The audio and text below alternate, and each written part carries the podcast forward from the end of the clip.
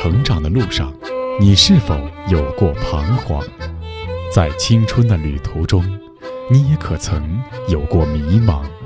面对亲子教育，你是否还有担心和疑虑？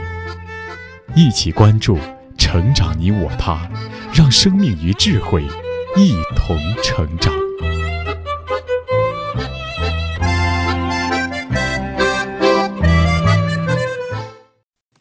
愿生命与智慧一同成长。海内外的各位听友，大家好，欢迎来到《成长你我他》，我是您的朋友钟庆。听众朋友，对于人的习惯养成，英国哲学家培根在他的《习惯论》中这样说过：“注意你的想法，它会成为你的语言；注意你的语言，它会成为你的行为；注意你的行为，它会成为你的习惯。”注意你的习惯，它会成为你的性格；注意你的性格，它会成为你的命运。在这里，培根说的是我们的想法，也就是思想观念，是影响后面一连串的行动、习惯、性格、命运等最关键的原因。那么，在如何做母亲这个命题上，到底是什么因素在影响着人们的思想观念呢？上期节目，我们聆听了华东交通大学母亲教育研究所所长王东华教授所著的家庭教育专著《发现母亲》。该书导论第二节的前半部分“重视夏飞事件”，王东华教授借助现实案例，指出了许多家庭教育悲剧都是源于一种。亲生后母的现象，也就是孩子从小没有由自己的亲生父母抚养，而导致亲子关系的生疏甚至断裂，也为后续的教育埋下了极大的隐患。但是，为什么母亲们会寄养自己的孩子？母亲没有能够很好的尽到职责，原因又是什么呢？王东华教授不断的在探寻答案。那今天我们就继续来聆听《发现母亲导论》第二节的后半部分。摒弃母亲职责的做法，并不是制度造成的。播讲时代。有人说，推动摇篮的手也是推动世界的手。母亲对孩子的成长至关重要。然而，我们是否真正懂得母亲？培养一颗螺丝钉与一个社会的公民有怎样的不同？母亲又如何决定民族的未来呢？华东交通大学母亲教育研究所所长王东华教授殚精竭虑历练十年，完成了八十万字的教育专著《发现母亲》。书中以众多典型的案例，鞭辟入里的分析，对人类社会一些重大命题进行了严肃的思考，并深情地呼喊：“你可以不是天才，但你可以成为天才的母亲。”摒弃母亲职责的做法，并不是制度造成的。面对这样的亲子关系问题，我首先想到的便是制度，是妇女翻身的原因。妇女解放，让女性都走上社会，从而摒弃母职的做法，就是一个非常好的说明。但是，当我翻开国际共产主义运动时，看到当时苏联在列宁领导下对母亲职责的重视时，我的这种将问题归结到制度的想法，就显得幼稚乃至愚蠢可笑了。在这方面，给我印象最深的是读斯大林女儿的致友人的二十封信。在这本书里，这位红色公主是这样记录她儿时所受教育的：她说，我母亲的兴趣在这样一些事情上，也就是我们的教育和培养。她死的时候，我才六岁半。可是我已经能念俄文、德文，也会写一些单词了。我已经会画画、捏泥塑，用剪刀、胶水制作剪纸，已经识得乐谱，还会听着别人弹钢琴，记下乐曲的谱子。我哥哥和我很幸运，母亲给我们找了极好的教师。从斯大林女儿这段自述可见。她才六岁半，就已经能念俄文、德文，就已识得乐谱，记下乐谱，就是在我们今天也能算得上神童了。那么，是不是他的母亲是贵族出身，因为小时候受到了这种良好的家庭教育呢？所以他自己做母亲时也这样依葫芦画瓢，是习惯使然呢？并不是。我们知道，斯大林出身于一个鞋匠的家庭，对于儿童教育并无太多关注。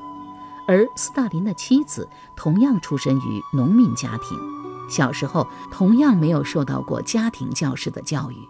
不仅如此，甚至连良好的学校教育也没有受到。他十几岁就同斯大林结婚，快三十岁时才进大学学习。斯大林妻子之所以有如此良好的家教意识，完全可以说是得益于他们那个社会重视母亲和孩子的风气。也许有些朋友不同意这种说法，认为可能是最高领导人斯大林的特殊位置所致。但事实的回答正好相反。斯大林的女儿这样写道。那时，所有苏维埃领导人的生活大体上都是这个样，谁也不贪图奢侈生活，不贪图财物。虽然他们都尽量给孩子以良好的教育，他们雇佣革命前受过旧式训练的优秀家庭教师，主要是教孩子学德文。记得我第一次读到斯大林的女儿所写的这些时，惊讶得目瞪口呆。这不是典型的资产阶级生活方式吗？家里请有家庭教师，而且还都是雇佣革命前受过旧式训练的资产阶级知识分子来教育。这究竟要把孩子培养成哪个阶级的接班人呢？因为在我的印象中，我们的无产阶级革命家不可能这样去做。相反，是让孩子连大学也不上，甚至连中学也不上，就到人民群众中去。去上劳动大学，去接受贫下中农的再教育，去广阔天地练红心，去经风雨见世面。而给我们带来更强理论冲击的是苏霍姆林斯基所著的《家长教育学》。他在这本书里甚至这样说：行业、专业、工作有数十种、上百种，许许多多，有的是修铁路。有的是盖房子，有的是种庄稼，给病人治病、缝衣服等。但是有一种包罗万象的、最复杂和最高尚的工作，对所有人来说都是一样的，而同时在每个家庭中又各自是独特的、不会重样的工作，那就是对人的养育和造就。在书里，苏霍姆林斯基继续写道。应当在中学时代就给未来的父亲和母亲以教育学的知识，教育学应该成为对一切人都有用的学科。下面的话也可能对某些人来说好像是夸大其词。我认为，没有研究过教育学基本知识的青年公民不应当有成立家庭的权利。苏霍姆林斯基这段论述是对家庭教育多么深刻而又精辟的认识。有这样的认识，那是苏维埃领导人在子女教育上的所作所为也就不难理解了。我们很多人都曾听说过这样的传闻，那就是苏联政府曾大力奖励那些多生孩子的母亲，授予他们以勋章，因为他们人口少。后来我翻看资料时才知确有此事，只不过不仅仅是为了多生孩子，而更是为了做个好母亲。苏联曾设置了“母亲英雄”“母亲光荣”“母亲奖章”等多种荣誉性的称号，并且凡是得到这些称号的母亲都能获得某种优待和优先分配住房等。到1983年，这种奖章已发出1万四千枚。如果多生了几个孩子就得到一枚奖章，那么几十年时间只不过多生了这几万名孩子。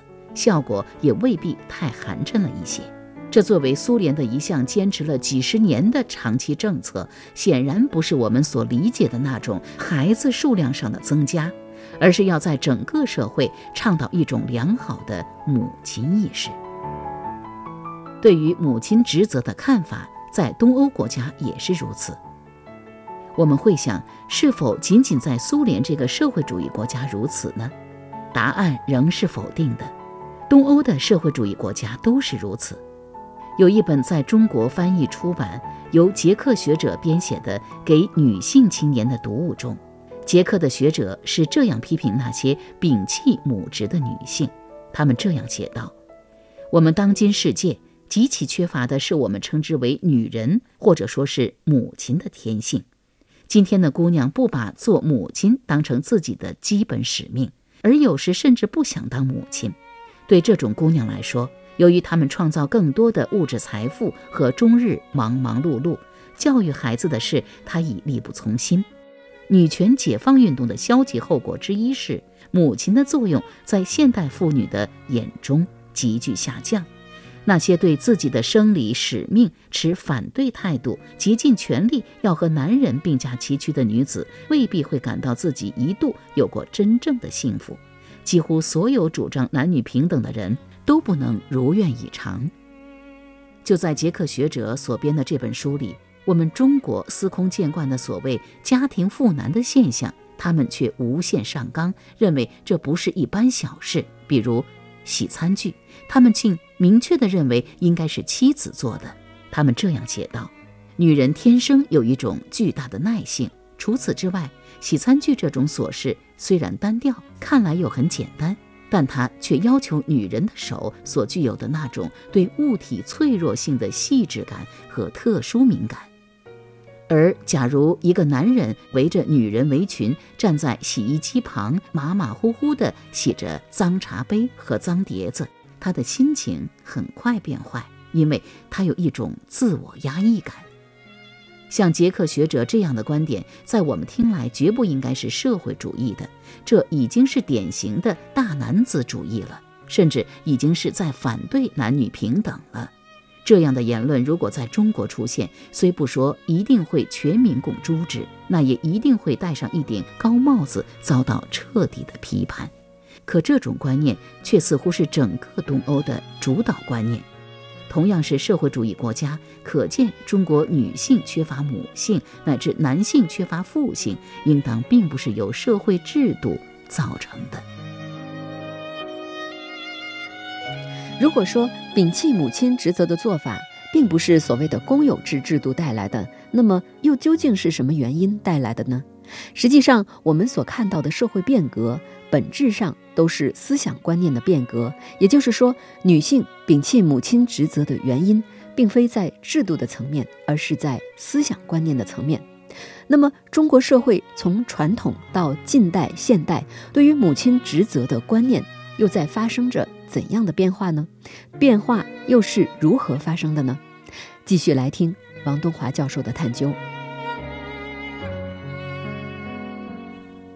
对于中国现代社会，女性缺乏母性，于是我又把眼光投向历史。在我阅读1949年新中国成立前受教育的人士在海外写的文章，或者建国前学者们写的文章。发现我们的民族似乎又是一个非常重视母亲与母教的民族。例如，旅美华人经济学教授谢诗豪这样写道：“我深深地体会到，伟大的母教和母爱攸关人生、社会和国家民族的前途命运。先母在世时每天学习读书，接受母亲的影响，我也每天发奋攻读。”再比如，上世纪二三十年代担任复旦大学校长的李登辉就这样表达过。他说：“常观今日之妇女，受高等教育者故多，然图知求知识之高深，崇尚趋实，既能活动于社会，而忽于治家教子之道，欲求以永萦回于于脑海如无母者，殊不多见。”不知母德母教之影响于子女本身及人类之将来者甚大，无人实未容忽视。意思是说，他看到现代女性越来越多的接受知识的教育，也能很从容积极参与社会活动，但是却忽略了贤能持家、教育孩子之道。要想找到像自己的母亲那样的女子，实在不多见。殊不知，母亲的德行和教养对于子女以及人类社会未来的影响实在是太大了。当我再把眼光放到更远的辛亥革命之前，竟然发现那个时候我们的先哲对母教的意义就已阐述得极其透彻。中国近代著名启蒙思想家梁启超在《倡学女学学启》中开宗明义说。上可相夫，下可教子，近可宜家，远可善种，妇道既昌，千使良善，岂不然哉？岂不然哉？为此，梁启超为女学大声呐喊。他说：“故治天下之大本二，曰正人心、广人才。而二者之本，必自蒙养始；蒙养之本，必自母教始。”改良主义思想家郑观应说得更加详细。他说：“使母之教而善，则其成立也易；母之教而不善，则其成立也难。孟母三迁绝居，以训其子；孟子遂成大贤。欧阳文忠公为一代文章大家，使其母以化敌教之，求之古人，视其名正。更为难得与可喜的是。”洋务运动、辛亥革命前后，不仅有一大批有识之士振臂高呼，而且更有一大批笃行之士躬身实践。自1898年中国第一所女学——金正女学在上海创学时，到辛亥革命前夕，办女学成为一种最高尚的事业，不少仁人志士毁家兴学，乃至以身殉学。这一时期，仅上海除了金正女学外，还有吴怀旧创办的务本女塾、蔡元培创办的爱国女学等。至于全国，那就更多了。五四也许是中国母教的一个转折点。既然维新时期女学就已如此轰轰烈烈，为什么半个多世纪后却消失得如此干净彻底呢？当我回过头来再次细究中国近代史时，发现这一切似乎又是五四这场反传统运动使然。最能代表五四这一时期女性叛逆形象的，便是易卜生戏剧《玩偶之家》的女主角罗拉。而罗拉是理直气壮拒绝做母亲的。当她的丈夫海尔茂提醒她做母亲的责任时，她的回答是：“这种话。”我如今都不信了。我相信第一要紧的是，我是一个人，同你是一样的人。无论如何，我总得努力做一个人。于是，他撇下孩子，离家出走了。正是在这种强大的新势力面前，刚刚建立起来的一点女学基础便纷纷土崩瓦解了。做母亲的教育，更是被斥之为。封建主义的贤妻良母教育而被全面毁弃，因此，当徐广平在与鲁迅生下儿子海英后，闹了许多笑话，徐广平才这样写道：“本来做女学生，如果教授育儿法，在五四之后的女青年是认为不大适合的。就算听过些儿童心理学，那是预备做教师用的，和养孩子没有关系。因此。”我及时抱佛脚来看育儿法也来不及了，所以我想，结了婚的女性总有做母亲的一天，最好还是有这样的研究所或指导所。对于小孩，那惠福真不浅呢。可就是这样的大实话，这一时代的人们却听不进去，所以徐广平继续写道。尤其令人痛心的一件事，就是从前高呼所谓“妇女解放”的女性战士们和一般妇女界的知识分子们，等到自身做了某某太太、某某夫人以后，却忘了本来的任务，抛弃了妇女大众，竟毫无羞耻地提倡什么新贤妻良母主义来了。徐广平还算好的，另一位作者写了同他相同的感受，在十数年前。女子所学之功课大抵与男子所学者不同，如家政、烹饪、缝纫，女子修学皆为女子之必修课。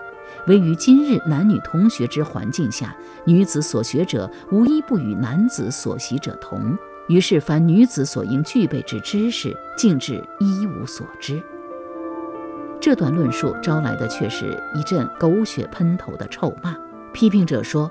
你让女子的必修科目是家政、烹饪、缝纫等，而男子的必修课呢，则是政治、哲学、经济等支配的学问。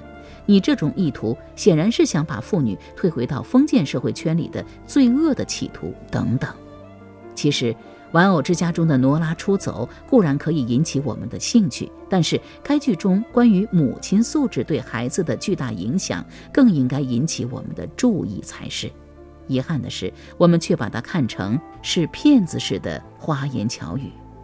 比如，丈夫海尔茂在还不知道妻子罗拉偷偷干了借债的这件事之前，与罗拉有这样的对话。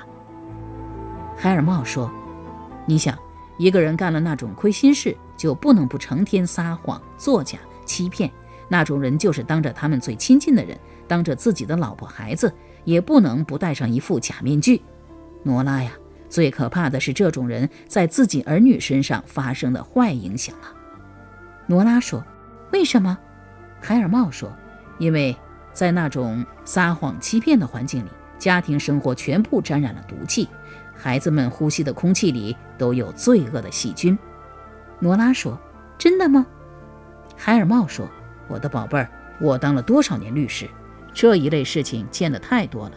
年轻人犯罪的案子，差不多都可以追溯到撒谎的母亲身上。”罗拉说：“为什么你只说母亲？”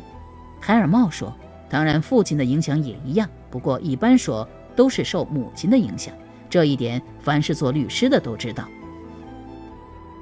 在玩偶之家中，这段对话如此精辟的见解，不是出自一个教育家，而是出自一个剧作家。这件事本身就说明了西方社会对母亲教育认识的深刻。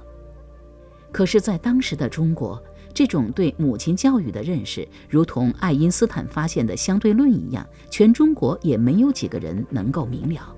当然，中国的挪拉们之所以能够离家出走，并且能够一直坚持不再回家，另一个更重要的原因，还是在于我们对苏联的想象，以为苏联已经让妇女都从生育中、家庭中解放出来了。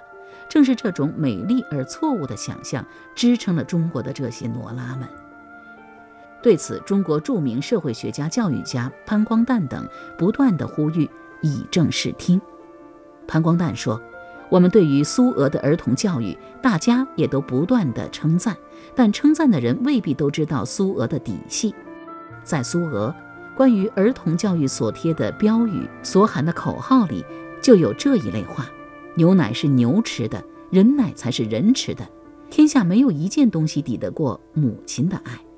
而列宁夫人就是喊这一类口号喊得最响的一个人。苏俄的托儿所也和我们所想象的不同。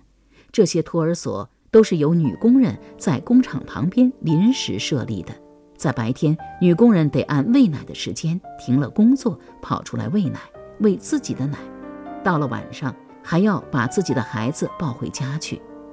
但是潘光旦所描述的苏联社会当时重视母亲养育儿童的状况，在中国没有人相信这一切。在我们的印象中，罗拉的示范以及对苏联妇女解放的错误想象，让中国现代的女性几乎完全抛弃了母职。为了寻找我们对母亲职责的观念，其形成发展的源流和变迁过程。在电脑、互联网还没有普及的时代，王东华教授好守穷经、孜孜不倦地查考各种资料，旁征博引地给出了他的论述，给读者提供了更宏观的视野。既然中国有重视母教的传统，那么这是否是值得发扬的传统？社会的进步中又要如何看待传统呢？刚才我们听到的是王东华教授所著的家庭教育专著《发现母亲》，敬请收听下期节目。好了，各位听友，今天的节目到这就告一段落了。编辑钟庆，感谢您的收听，下期节目再会吧。